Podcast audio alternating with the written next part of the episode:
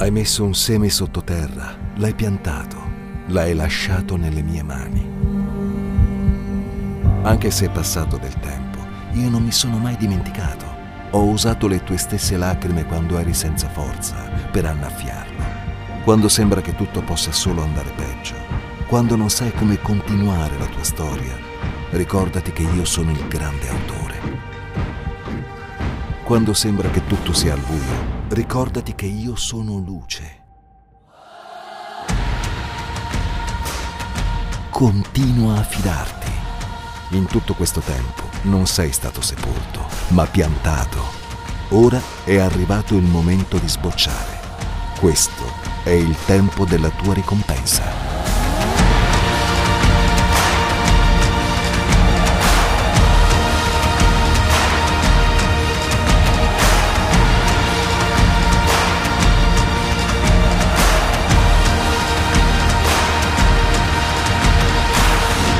Harvest 2023, quando Dio usa le tue lacrime per far fiorire il deserto. Allora, innanzitutto, quando il Signore mi ha dato questa parola, da subito, questa volta non ho avuto nessuna eh, remore per dubitare che questa fosse la parola di Dio per la Chiesa di oggi, questa mattina. Quindi sicuramente il Signore parlerà a ciascuno di noi.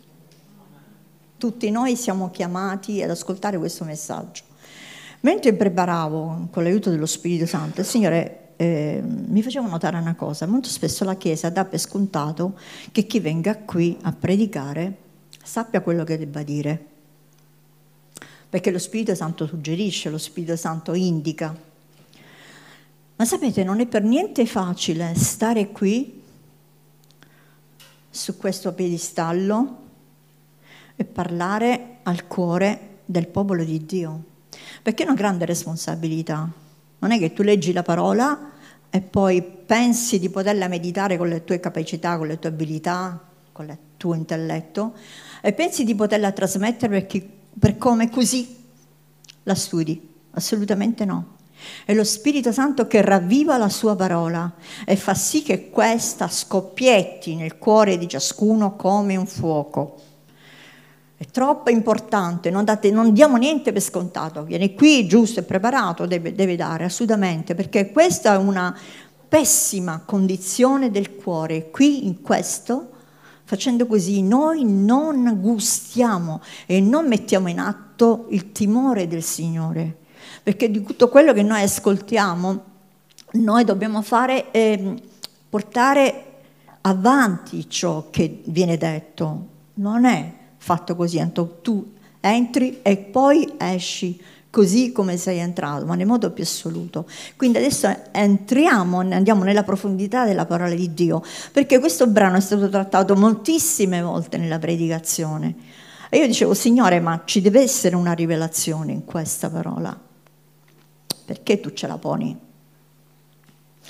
E allora ci sono state due parole che mi hanno particolarmente colpito e adesso voglio analizzarle con voi. Come partiamo? Allora, andiamo a Geremia 18 e rileggiamo questo parto. Leggo io con voi, poi cominciamo a meditare. Ecco la parola che fu rivolta a Geremia da parte del Signore. Allora, chi era Geremia? Partiamo da questo. Chi era Geremia? Geremia era un profeta molto giovane, mandato alla casa di Israele, nato lì, da famiglia nobile. Credetemi questo, come dice la parola di Dio, Geremia, è stato chiamato giovanissimo, Dio ha profetizzato su di lui, fin dal grembo materno io ti ho preso, ti ho chiamato. Ok, come siamo noi? Che ci ha chiamati fin dal grembo materno perché siamo qui. È una chiamata che il Signore ha riservato, è una grazia di chiamata, profezia. Siamo chiamati a parlare dell'Evangelo del Regno. Giovani, meno giovani, bambini, grandi, adulti, anziani, siamo tutti chiamati fin dal grembo materno ad adempiere il disegno di Dio. Quindi nessuno di noi è esente. E allora, Che cosa predicava Geremia in quel periodo? Predicava il ravvedimento. Geremia è stato l'unico profeta in cui le sue, per cui le sue parole non sono mai state accolte. Mai. Tu prendi Isaia, tu prendi Ezechiele, prendi Elia, Eliseo, una grande attenzione a questi profeti e le loro parole erano pesate, ricercate, accettate, anche controverse, però prese in considerazione. Geremia no, è stato l'unico profeta nella parola di Dio a cui nessuno ha dato ascolto. E lui si trovava in un momento di controversia politica nello Stato di Israele, e c'era già stata la scissione fra Giuda e Gerusalemme, e lui combatteva ed sempre e port- voleva portare il popolo al ravvedimento e dava indicazioni e consigliava sottomettetevi al re di Babilonia. Che strano. Questo non vuole ascoltare nessuno. Allora lui andava controcorrente perché aveva già previsto e sapeva già quale fosse il disegno di Dio per quella terra che era così incredula che era andata oltre i limiti del ravvedimento, oltre i limiti della, della ricerca di Dio, non gliene interessava più niente e quindi faceva di testa sua. Perché non si perdesse, essendo stata invasa, Geremia predicava dalla mattina alla sera perché questo popolo si potesse sottomettere al re di Babilonia. Ok. Allora, poi Israele che cosa cerca? Cerca invece dei rapporti per andare contro il re di Babilonia con l'Egitto. E lui lo sconsiglia, va sempre a menare. Che significa questo nella nostra vita? Quando il Signore ci parla, quando Dio, come ci parla il Signore? In tanti modi. Ci parla personalmente, tu senti una voce interiore, ci parla attraverso la parola che non leggiamo, ci parla attraverso i suoi servi, ci parla in un momento di unzione speciale dello Spirito Santo, cui ti dà le direttive, ci sono tanti modi, viene un profeta e ti dice questo devi fare, quindi ci sono varietà di risposte da parte del Signore affinché noi non usciamo fuori dal suo disegno per l'amore che ci porta. E allora, detto questo, quindi un profeta incompreso, e lui, imperterrito nella parola di Dio, prosegue il suo cammino per andare secondo la direttiva di Dio. Secondo. Quindi noi non ci sviamo, cerchiamo di non confonderci mentre noi siamo in questa terra e nei propositi che Dio ci dà. Ora andiamo a vedere invece il succo centrale. Perché mi ha colpito tanto? E credo che il Signore voglia di parlarci in maniera speciale stamattina. E come? Che cosa dice? Al versetto 2, alzati, quindi rivolge la parola a Geremia, alzati, alzati, scendi in casa del vasaio e là ti farò udire le mie parole. Quindi alzati, prendi una posizione, prendi una posizione nello spirito, alzati. Tu che sei chiamato, tu che sei chiamata, non puoi stare seduta, devi alzarti nello spirito. E poi una parola interessante, scendi. Quando qualcuno ci chiama o abbiamo una chiamata, noi abbiamo la tendenza a dire il Signore mi innalzerà. Il Signore mi farà sentirmi andare in alto. Spiritualmente sarò una bomba. Prima di questo è se comunque il Signore vuole darci un innalzamento interiore, vuole portarci in alto nel successo spirituale. Il Signore non vuole che ci siano dei figli così camminano a stento, tanto noi andiamo, sì, no, non assolutamente. Il Signore vuole energia nei suoi figli. Il Signore vuole visioni per, sue, per i suoi figli. Non vuole persone sedute spiritualmente, ma vuole persone che si alzano alzati nello spirito, prendi posizione, poi scendi e vai alla casa del vasaio. Eh, e Geremia lo fa, ubbidiente. Scendi, scendi dalle tue alture, scendi dai tuoi meccanismi mentali, Scendi dal tuo orgoglio, perché Dio non ci, non ci può usare. Se noi abbiamo dell'orgoglio, ci solleveremo come una sfera. Poi basta un, un chiodino, una cosa così, scoppi. Perché l'orgoglio ti fa gonfiare, però ti butta a terra. Tu devi salire da solo con Cristo nei luoghi celesti. Dice che noi siamo seduti con Cristo nei luoghi celesti. Non ci possiamo inorgogliare. Dio non ti userà mai se nella tua vita, nella mia vita, tu porti ancora l'orgoglio. Questo benedetto orgoglio. Ma chi è questo orgoglio? Parliamo un pochino concretamente. Il sentirsi superiore, non avere di sé un concetto sobrio. Quello che mi viene detto, io lo prendo a metà, perché l'altra metà mi conviene tenermela per me e fare a modo mio nelle cose. Io non ho bisogno di consigli perché io ce la posso anche fare, c'è lo Spirito Santo che mi guida. Io non ho bisogno di una chiesa perché mi basta vedere online o vedere quando mi pare e piace venire in chiesa, non eccetera, eccetera. Io non ho bisogno di esortazione, c'è la parola di Dio che mi esorta. E questo è lo spirito degli ultimi tempi che si sta insinuando e facendo la strage più di prima. Siamo negli ultimi tempi, noi dobbiamo essere di quelli che scendono e vanno alla casa del vasaio per essere modellati. Non possiamo alzarci e diventare delle mongolfiere. Interessante, prosegue. Allora io scesi in casa del vasaio ed ecco egli stava lavorando alla ruota. Immaginiamoci, abbiamo già visto questo video. Questo profeta viene chiamato e segue l'ordine del Signore e va nella casa del vasaio perché vede questo vasaio, vasaio che comincia a lavorare questa argilla che deve diventare un vaso nella ruota. Adesso ho fatto delle ricerche e ho, mi ha colpito tanto, innanzitutto, e, eh, non so, vi, mi, mi potete proiettare quella parola vasaio? Cosa significa vasaio? Allora, fate finta che questo non c'è. Perché? È una parola composta di tre lettere, in ebraico parliamo di te. È leggermente è modificato perché io ho mandato una proiezione e allora eh, il Google disubbidiente ha deciso di fare a modo suo. Ma se noi andiamo alle proiezioni, la vera parola è consiste in ebraico, compresa di tre.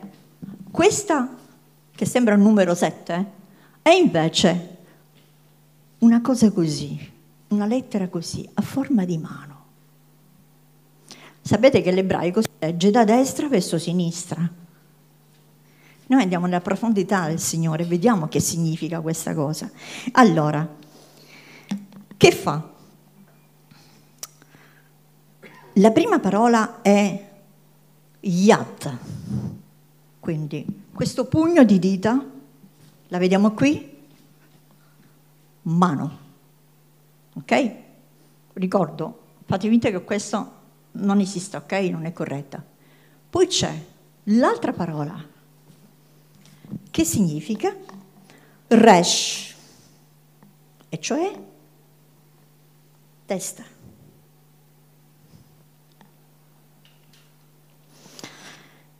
Eh, scusate, questa è l'ultima Resh, proprio l'ultima, quella là. Quella nel mezzo è Zedak, Zedak, che significa giustizia. Che strano. Quindi, mano, giustizia, mente. Praticamente è una parola che vuol dire, in sintesi, possiamo leggerla così. La mano del Signore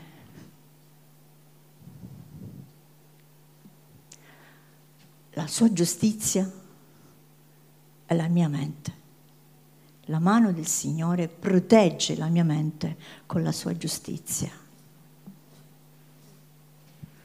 Ripetiamo, la mano del Signore protegge la mia mente con la sua giustizia. Questo è il lavoro del vasaio. Perché? È eccezionale questa scoperta, ragazzi, a me ha fatto veramente tanto bene. Che ne parliamo? Vasaio. Che fa questo lavoro eccezionale di Dio, questo capolavoro di lavoro? Mentre Lui ti forma e mi forma, protegge la mia mente, la mia immaginazione. Noi vediamo che questa parola formare ha a che fare, è la stessa parola quando Dio in Genesi 2, versetto 7 ha formato l'uomo dalla polvere della terra. La stessa. La radice è quella. E allora, che significa? Che da quella polvere Dio ha immaginato l'uomo e l'ha formato. Quindi, come immagina? Con la mente. Come vuoi immaginare tu? Con la tua mente personale tu immagini quello che dovrai fare o quello che dovrai essere. Ebbene, il vassaio cosa fa? Immagina il tuo principio, il tuo durante e la tua fine, il capolavoro. Cosa facciamo noi nel frangente? Che facciamo? Noi immaginiamo una cosa diversa da quello che Dio prospetta. E allora, come siamo nel momento in cui Dio ci fa passare, e abbiamo visto quell'immagine della, dell'argilla che viene presa, lavorata, non abbiamo visto il resto perché c'è quella parte in cui l'argilla viene sbattuta, poi pestata, poi fatta per poi riprendere il lavoro. È una cosa interessante quello che prosegue perché noi vediamo un susseguirsi di, di azioni e dice allora che praticamente in Genesi 2.7 per formare l'uomo Dio ha strizzato l'argilla. Il termine esatto del vassaio è anche il significato strizzatore. Quindi colui che forma, che protegge la tua mente, immaginando quello che dovrai essere, ma strizzatore. E quindi Dio ci strizza. Preparati a essere strizzato. E non è una cosa piacevole. Allora, per questo eh, andamento di lavoro è un, un lavoro che non finisce mai. Però ci sono alcune parti e situazioni della nostra vita dove c'è più intensità di situazioni che si accavallano, che sono più pressanti e dove questa pressione che ci deve lavorare proviene molto spesso da persone che ci stanno accanto. Alleluia. Dai ragazzi, sorridete. Questa pressione viene spesso messa in evidenza da persone che stanno accanto a noi, che vivono. E quindi questo lavoro del vasaio e gira che ti gira, questa ruota non finisce mai, tu sempre là a girare, girare, no? Sembra una trottola che non finisce mai. Ma poi abbiamo visto l'effetto finale. Fermiamoci un attimo e diciamo che noi siamo scesi, abbiamo ascoltato la voce del vasaio e abbiamo deliberatamente preso una posizione, siamo andati a metterci nelle mani del vasaio. Questa è, questa è una bella cosa. Eh? Cioè, Dio dice a Geremia, vedi, anche tu sarai così. E Geremia ascolta. Ma prende tante, prende tante, eh, apprende tante eh, suggerimenti e riflessioni da parte di Dio, dello Spirito Santo in quel momento, del vasaio che lavora. Allora, quando dice, andiamo avanti nel versetto perché è molto interessante, sempre al versetto 4. Allora, lui stava lavorando alla ruota. Il verso 4 dice, il vaso che faceva si guastò come succede l'argilla in mano al vasaio. Da capo ne fece un altro come a lui parve bene di farlo. Quando il Signore comincia un'opera nella nostra vita, noi abbiamo la possibilità di essere sotto la ruota o di scappare. A quel punto il vaso si sforma e non è più buono a niente. Ma se il Signore che è onnisciente vede che tu ed io abbiamo dentro il nostro cuore il desiderio di farci formare, lui disfa quella parte in quel momento, la disfa, ne ricomincia un altro. Non si ferma il Signore con noi, non si ferma il Signore con te, con me, non si ferma davanti a queste circostanze. Perché dobbiamo fermarci noi? Perché tante volte noi vediamo questo, adesso riprendiamo un attimo questo discorso, come in Romani viene descritto. Tante volte, cioè molto spesso la, la parabola del vasaio, perché è interessante sapere che Cristo come anche nel Vecchio Testamento, rappresentava il regno dei cieli attraverso delle scenografie. Ma che bello! Arti visive, rimanevano impresse. Troviamo tante volte in di Ezechiele, la valle di Ossa Secche, la pentola di Geremia che bolliva, tante, il mandorlo, tante rappresentazioni, perché Dio vuole che questa parola rimanga impressa dentro le nostre menti rimanga impresso dentro le nostre menti. Quando noi ci ribelliamo e molliamo il disegno di Dio, è nostra la responsabilità.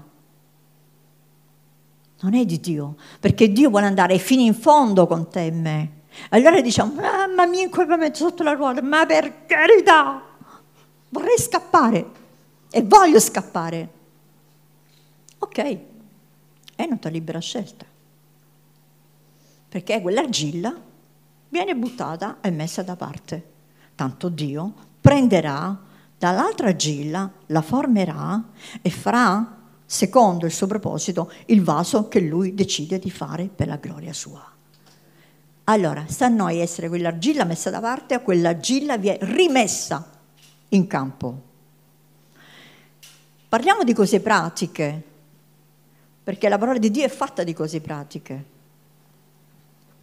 Quando noi nella vita ci ritroviamo sotto pressione, allora vi dico, ci sono eh, tempi in cui la pressione è maggiore rispetto alle altre, perché ogni giorno comunque noi ci troviamo sotto la ruota, dentro la ruota, cioè a girare. Ma ci sono particolari situazioni nella nostra vita in cui siamo dentro questo tornio e sembra che non finisca mai dove va la nostra voce? Ah, sapete un'altra cosa? Questo lavoro, questa formazione ha una caratteristica eccezionale, una, spiegazione. Allora, quando dice, ed ecco, sempre versetto 3, egli stava lavorando alla ruota. Vi dico una traduzione, ho preso la parola lavorando e l'ho traslitterata in ebraico. La parola esatta, lavoro, il verbo esatto è malache, ho scritto meglio malahak, e viene usata per gli angeli. L'etimologia malak, lavoro, è quella composizione di lavoro, etimologia, che viene usata per gli angeli. Quando Dio creò gli angeli, lavorò e lavora con gli angeli, questo termine usato in ebraico vuol dire lavorare per gli angeli. Quindi, quando Dio lavora con noi, ci sta preparando ad essere angeli messaggeri in questa nazione, nella tua casa, nella tua famiglia. Tu non hai una composizione eterea di ciò che sei, tu hai il lavoro, tu hai l'argilla fatta che proviene direttamente dal trono di Dio e che Dio sta lavorando la tua vita con quel lavoro con cui ha fatto gli angeli. È divino, è sovrannaturale. È speciale questo passo. Noi tante volte leggiamo così, ma se andiamo in profondità e conosciamo il significato, l'etimologia ebraica, noi vediamo tante scoperte, Dio non fa niente così a caso. Come anche nel giardino, quando lui creò, formò, creò, formò, lavorò. E noi sappiamo che la nostra essenza, esistenza è divina.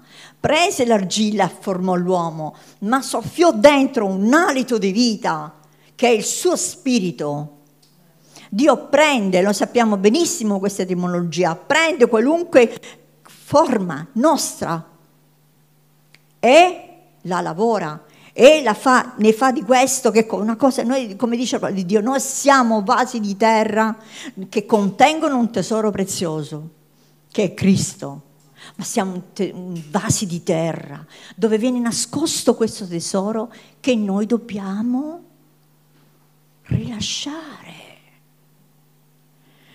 Vediamo un altro particolare, che alla fine il vaso veniva messo dove? Nel forno.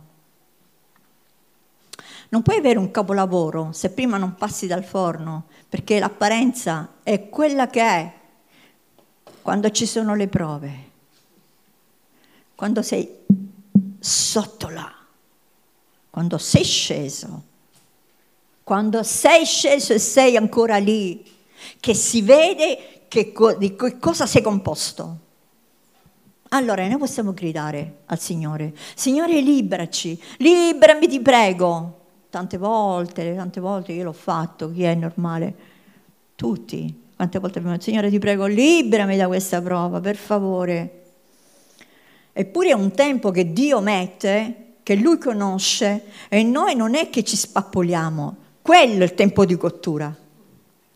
Come si riconosce un vaso quando finisce? Lo, telgono, lo tolgono dal forno e fanno le prove con il suono.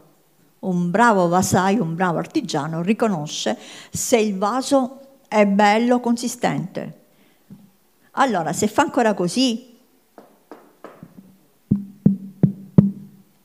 deve, deve essere rimesso ancora nel fuoco, deve ancora cuocere.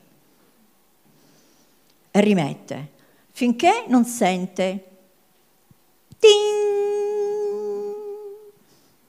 Quando c'è questo suono, il vaso è pronto per essere usato. Quindi non una cosa pesante che parla di sé. Quando noi siamo messi sotto prova, sotto torchio, quante volte crediamo al Signore, Signore fammi resistere in questa prova fammi resistere affinché io non ti debba rinnegare. E allora escono fuori le più belle parole che conosciamo nel nostro gergo. Dai, siamo sinceri. E Dio ce l'ha con me. Questo è sicuro. Finisce una cosa e ti tocca nausea. E infatti è così. Perché finito quel lavoro, pensare che sei riparte. Ma perché riparte? Mica perché Dio è dispettoso ma per fortificarti, per fortificarci, perché Dio dice che Lui tratta i suoi figli con disciplina, perché li ama. Qual è il padre che non corregge, dice a Calabria? Chi è quel padre che ama suo figlio o sua figlia e non lo corregge? Assurdo. E vediamo un po' di questi capolavori che ci sono oggi nella società, no?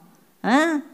Che società stiamo vivendo terribile, perché i genitori non hanno mai veramente preso posizione pic- quando i bambini erano piccoli, quando erano fanciulli, fai fare tutto quello che vuoi. E questa è la conseguenza che stiamo vivendo oggi. Ok? Una repressione per aiutare il bambino. una severità ed è quello che usa il Signore affinché noi non siamo con quella parola che viene definita bastardi e non figliuoli, cioè persone che vanno così alla deriva e non persone costruite dalla sua mano. Cosa facciamo quando noi diciamo, Signore, perché mi hai fatto questo? Signore, perché non sono nato in una famiglia dove è tutto bello, tutto bello preparato, non ci sono mai litigi? E c'è mia mamma che cucina pessimamente, c'è mio padre che non debarramo, cioè non posso cercare niente, c'è sempre un no. Eh, guarda che bella la famiglia dell'altro, sempre la farina, la, legata al mulino bianco, sempre eccezionali, ricchi, straricchi, stanno bene, griffati, tutto. Ma io perché no? Per parlare delle cose così. Eh, perché succede quella prova? Ma mai? Quelli del mondo hanno maggiore libertà, stanno meglio di noi, non hanno grilli per la testa, io ho grilloni, cavallette. Ma come mai? Lasciamo perdere altri commenti.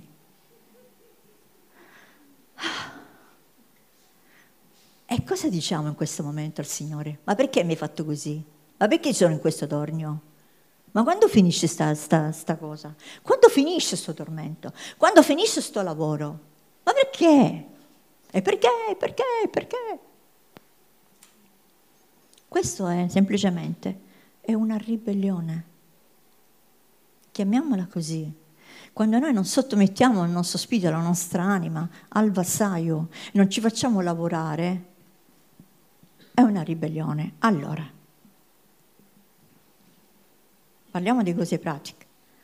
Non è detto che noi, nel momento in cui siamo sotto il torchio, che è questo, sotto tornio, non abbiamo il diritto anche, virgolette, eh, virgolette diritto, di eh, eh, es- esprimere la rabbia, di esprimere un malcontento. Assolutamente sì, non saremmo normali. Il discorso qual è? Il discorso fin- deve finire qui, perché in un momento di debolezza noi possiamo dire e fare, attenzione, quindi è meglio dire soltanto per non procedere. Ti troverai una persona accanto, spiritualmente parlando, prima di tutto il Signore, quando hai queste debolezze questo stato d'animo tremendo che non sembra che non finisca mai. Vai ai piedi del Signore, vai dal vassaio e sappi che in quel momento il Signore ti sta lavorando perché tu sia un angelo, tu abbia l'essenza divina, che tu sia un messaggero in queste nazioni, tu sia un messaggero a casa tua, tu sia un messaggero per te stesso, perché la cosa importante che noi dobbiamo vedere è la nostra identità. Non possiamo cappare così, ah sì, il Signore mi sta facendo quello che vuole, ma poi, ma c'è un risultato, qual è? Se tu non capisci che tu sei chiamato, chi sei tu? Chi sei? Chi sei? Una volta che tu hai conosciuto Cristo, che hai dato la tua vita al Signore, ma sei come tutti gli altri?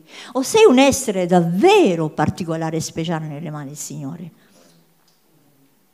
Vero? Quindi creare anche la nostra identità. È importante sapere chi sei tu.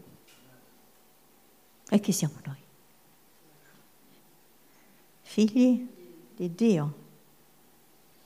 Chiunque dice accetta Cristo, entra e ne fa il suo Signore e Salvatore, entra nella casa del vassaio. Alleluia, benvenuti scende come Gesù, è scritto in Filippesi 2. Gesù svuotò se stesso, anche essendo forma umana, ma era figlio di Dio, in forma umana dice svuotò se stesso. E fu ubbidiente fino alla morte, alla morte della croce. Ed è per questo che Dio lo ha sovranamente innalzato, dopo che era sceso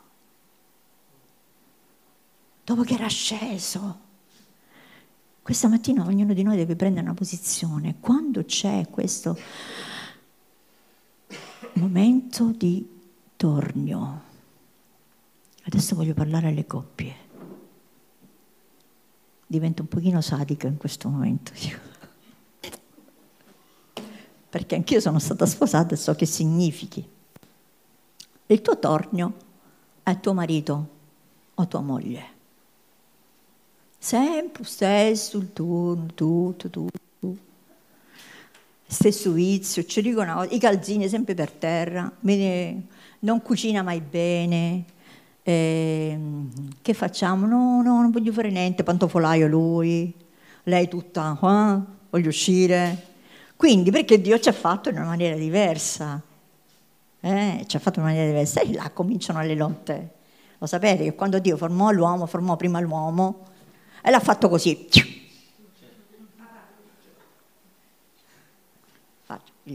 custodisce il giardino, sì, custodisco il giardino. Poi chiama gli, eh, gli animali, sì, sì, chiamo gli animali. E poi, ma mi si dice, è sempre sullo sogno. A Dio dice, va bene, ma Adamo mi sa che sta dando un po' di matto. Pensa pensa, il Signore dice, facciamo un'altra creatura che gli va da genio, che non è un animale. E crea un bellissimo animale ma la fa in una maniera diversa. Dice che compone, anche questo l'ho letto in un dizionario, in una cosa, dice che compone la, di, eh, la donna in una maniera, con una, sì, è formata da lui, non è formata dalla terra. Prende il suo DNA e fa una caratteristica speciale per la donna. È come se la donna abbia, diciamo, degli strati Così. Ok? Non so se rendo le... Non è composta così, ok? È a strati. E questo in effetti è vero. Perché?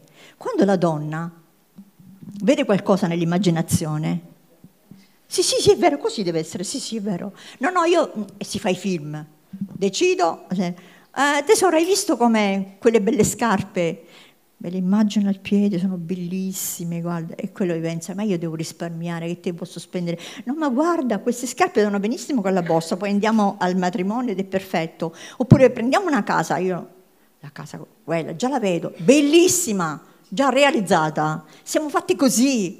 Quindi nascono dei conflitti fra marito e moglie, perché sono fatti in un modo leggermente diverso. E quindi nascono... Cosa ha detto Vatti? Completamente, insomma. Eh, qui nascono. Nasce il tornio adesso. Marito, sei sotto il tornio di Dio con, tramite tua moglie. Perché quella ti dice la verità, non si sta mai zitta. E moglie, quanto è difficile ascoltare il marito perché tu la pensi già e già vedi tutto costruito e lui non la vede così. Quindi devi stare zitta e pregare, altrimenti cane e gatti. Questo fa parte di che cosa? Della ruota che viene lavorata. Parliamo dei figli poi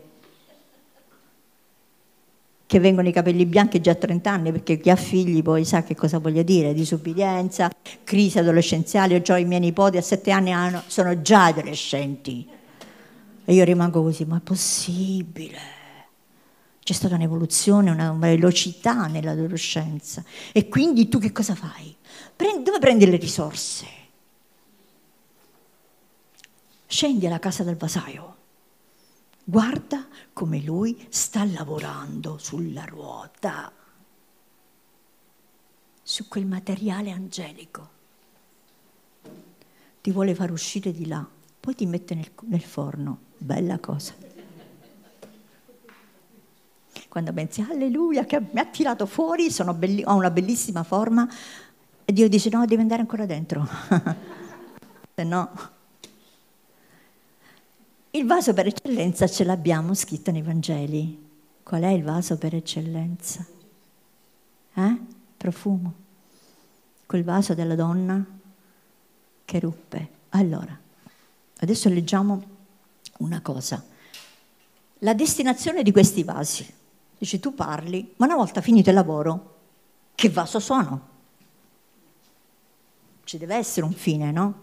Andiamo a leggere in secondo Timoteo, se ce l'avete, 2.20, 20 e 21, ce l'avete proiettato? Sì, bellissimo. In una grande casa non ci sono soltanto vasi d'oro e d'argento, ma anche vasi di legno e di terra. E gli uni sono destinati a un uso nobile e gli altri a un uso ignobile. Cominciamo a capire un po' la cultura del tempo. I cibi venivano conservati dei vasi. Quindi c'erano dei, dei vasi prestabiliti, fatti in una certa forma, con una certa consistenza di terra, di argilla, destinati a, appunto, a degli usi comuni. I vasi migliori di oro e di argento contenevano il cibo buono. Quindi veniva contenuto dentro, poi veniva preso e versato. Oro e argento. Poi c'erano queste altre varietà di, di, vasi che in una casa uno può, può immaginare a che cosa potessero servire nei tempi quando non c'era il bagno. Eh ragazzi, abbiamo parlato di queste cose, no? Eh, tu che cosa vuoi essere? Io che cosa voglio essere? Uso nobile che servono. Poi io preferisco sinceramente essere un vaso d'oro. Aspiro a questo. Per essere un vaso nobile, ah, voglia, sotto la ruota. Perché? Perché il tuo carattere, tu non puoi contenere il cibo squisito della presenza di Dio anche la manna veniva messa in un vaso. Il contenitore era pieno d'oro, non può stare un cibo così importante in un vaso ignobile. Quando tu ti arrabbi con tua moglie che ha la lingua troppo lunga, impara che quella moglie che Dio ti ha dato ti serve per il tuo tornio, devi... E tu moglie, quando vedi che tuo marito cioè né ti fa. Vai alla presenza di Dio e prega in quel momento, non gliene mandare di quelle belle benedizioni che conosciamo. Non è facile, ma questa è la vita del cristiano. E se voi se volete sapere la verità, io la verità la devo dire. Anche io ho avuto i miei momenti down del matrimonio. Perché nel, nella parola di, e per la parola di Dio non è facile che tu sia una creatura terrena e prendere il, il contenitore della ricchezza di Cristo e metterlo dentro perché spacca. Devi essere formato dentro. E questo lo può fare solo lo Spirito Santo. Voi sapete una cosa, in questo periodo di digiuno, chi mi conosce, specialmente le donne che mi stanno vicino, sanno benissimo che io sono super accensione automatica di fuoco, sanguigna, specialmente quando guido. Io ne faccio di ogni, però penso che sbagliano gli altri e non io, quindi... E parte la mia mente. Ma in questo momento, tempo di digiuno, non l'ho fatto neanche una volta. Io non mi ricordo. Perché entra in te una mansuetudine che è sovrannaturale, perché tu sei stato vicino al Signore. Ed è la presenza di Dio. I lampi e i tuoni partono solo da Lui quando decidi perché è veramente santo, tre volte santo. Ma le saette non partono. Perché tu sei una persona che Dio ha deciso di formare. Di formare. Io voglio andare verso la conclusione, però so che questa è una parola molto importante. Mi dispiace molto che la Chiesa, anche se cioè, mancano tanti perché sono a Milano, ma il resto non c'è. E io dico veramente, io sento profondamente questo dispiacere, perché non cresce in noi il timore di Dio, anche questo è il tornio nella nostra vita. Perché se tu hai timore di Dio, vai, scendi. scendi, scendi vai alla casa del vasaio e vedi questa ruota che gira e dici, Signore, io voglio essere là, io voglio essere là. Le cose non vanno bene per la mia vita, ma so che tu stai lavorando per me e in me. Non è una cosa così che noi ci mettiamo, eh, eh, eh, come dire, ci mettiamo in fila davanti al Signore, siamo nella presenza del Signore così.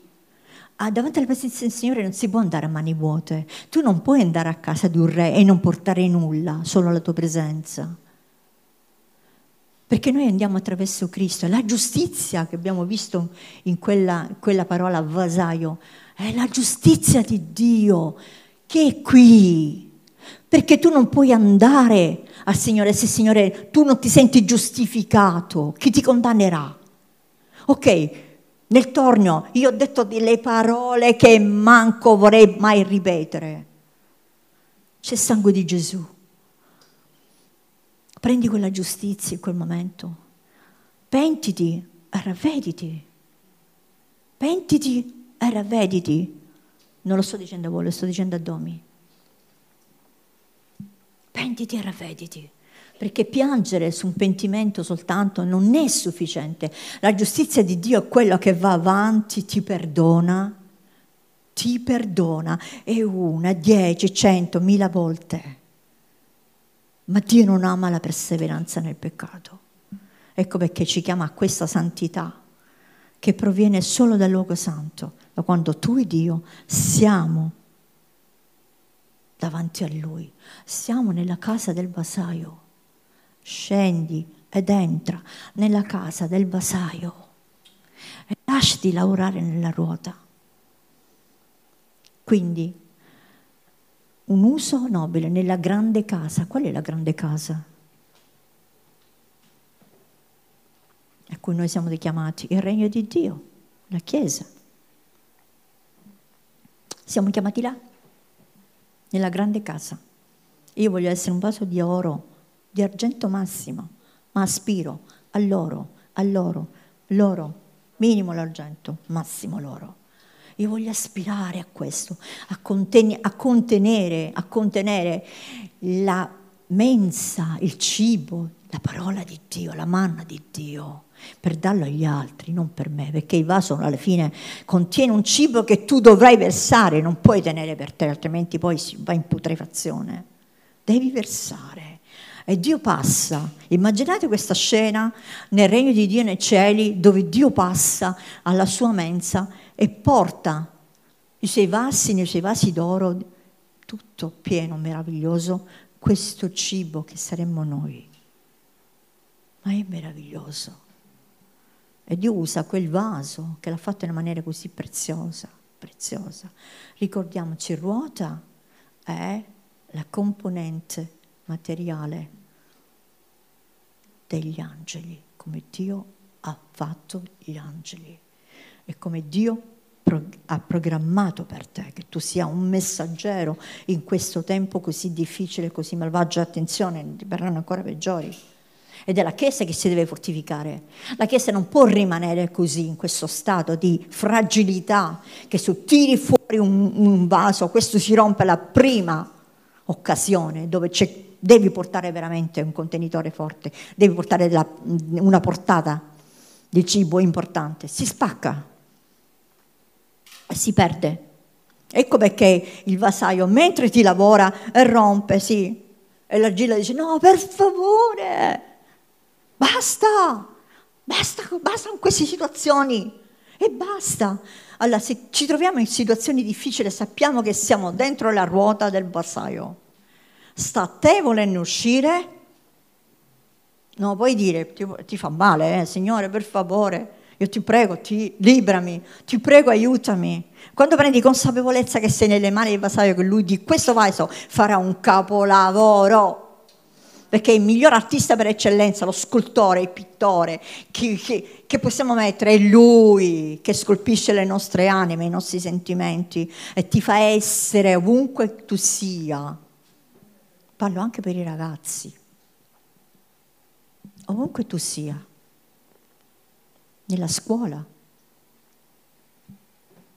ovunque tu ti trovi, fatti usare dal Signore già a casa, nella tua vita di preghiera, ad essere forte dopo, altrimenti basta un tu e tu cadi, ti frantumi. Io volevo finire così. So che è un messaggio tosto perché ha parlato molto forte al mio cuore.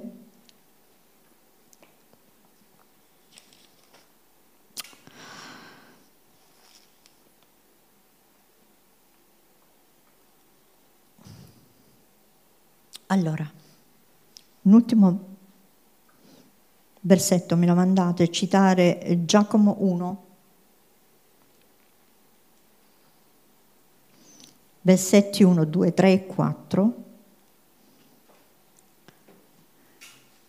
E poi preparate quelli versetti 13 e 14. Allora, fratelli miei, considerate una grande gioia quando venite a trovarvi in prove svariate. Questo è il tornio. Eh? Le prove svariate. Ridere io, che gioia. Ragazzi, ancora non siamo a questa maturità. Abbiamo mangiato latte fino adesso. Se noi ci lamentiamo durante le prove e gridiamo, eh, voglio il biberon! E noi ricepiamo che questo è un passaggio divino di formazione. Ragazzi, sta finendo il tempo. E agli sgoccioli o la nostra vita o il mondo sta veramente concludendosi tutto, possiamo stare con il biberon attaccato o abbiamo bisogno di cibo solido e c'è bisogno che la verità venga proclamata. Io non posso dire Domenico, continua così, che tanto il Signore ha cura di te. Domenico, alzati, prendi posizione, lo spirito cambia. Domi, fallo con te. Bruno, alzati. Non puoi stare sempre così, a, a piangerti addosso. Ah, le prove svariate, svariate, non ti sta dicendo. Per amore del Signore mi è capitata questa cosa, io sopporterò. Quando è successo a me il cataclisma nella mia vita, la prova peggiore, mi ricordo che una donna di Dio mi disse, sai, questo tempo ti servirà perché tu possa poi ministrare ad altri, parlare ad altri e dire che questo tempo tu l'hai passato e quindi puoi capire. E io in quel momento disprezzai questa parola. E ho chiesto perdono al Signore in seguito, perché prima non capivo. In quel dolore così tremendo, che bruciava enormemente dentro l'anima, io ho detto, è Dio, devo subire tutto questo perché un giorno dovrò raccontare quello che ho passato. Ma a me che mi importa? Se ti trovi in questa situazione, cui non ti importa, che ti importa che gli altri ti capiscono? O che tu capisci gli altri? L'importante è che tu vai fuori da questo fuoco. Eh? L'egoismo. Ma il Signore ci ha messo sulla terra non perché noi viviamo l'Eden. L'Eden verrà nel millennio, ragazzi. Oh, paradiso non è qua. Ha voglia. Poi vivremo mille anni, come dice la parola di Dio, ma fino ad allora, dagli e dagli. Ma qual è la cosa gloriosa? Che Cristo è noi la speranza della gloria. E tu puoi attaccare quello e le circostanze che ti vengono in una maniera diversa. Quando io ho capito di, e sono uscita da quel tornio, per quel tempo, ne ho avute altre, ma ero più forte. E anziché tre ore di cottura ci sono voluti due. Poi un'ora e mezza, ancora stai cucendo, cucinando. Sì, così. Però i frutti della tua vita dopo un tornio così si vedono, lo vedono gli altri questo periodo di evangelizzazione mi è successa un'esperienza stupenda al parchetto dove stiamo andando a evangelizzare. C'erano tre donne, tre ragazze con una situazione veramente molto difficile, ma io non conoscevo, chi le aveva mai viste queste donne? Lo Spirito Santo mi dice, parla a lei dici così, parla a lei dici così, parla a lei dici così. Io dico, dico, ah, ma sei una veggente? No. È il Signore che ti sta cercando che ti ama. Ma perché questo? Alcuni sentimenti li avevo vissuti pure io nel fuoco riuscivo a vedere in quegli occhi la sofferenza che loro avevano.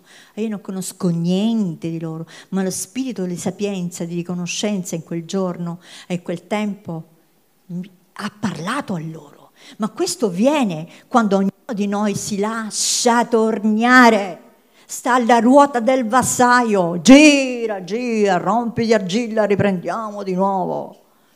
Allora sì, ma se tu ti rigidisci, Dio, il vassaio, non può fare altro. Lo strizzatore, che buttarti a terra e mettiti da parte, farà con un altro. Io non voglio questo. Preferisco essere strizzata dal Signore. Oggi ascolto la riprensione di mia moglie o di mio marito, del pastore, dei miei fratelli, nella vita Gesù l'ha detto, avrete che cosa? Ah, tribolazioni. Non ha detto benessere, due macchine, una bella piancia piena, dei profiterol dalla mattina alla sera, da mangiare.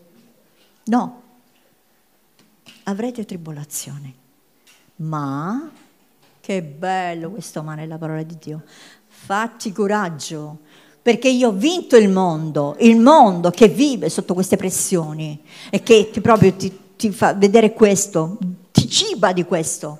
Ok, ho vinto il mondo, ho vinto il mondo. Signore ha vinto il mondo.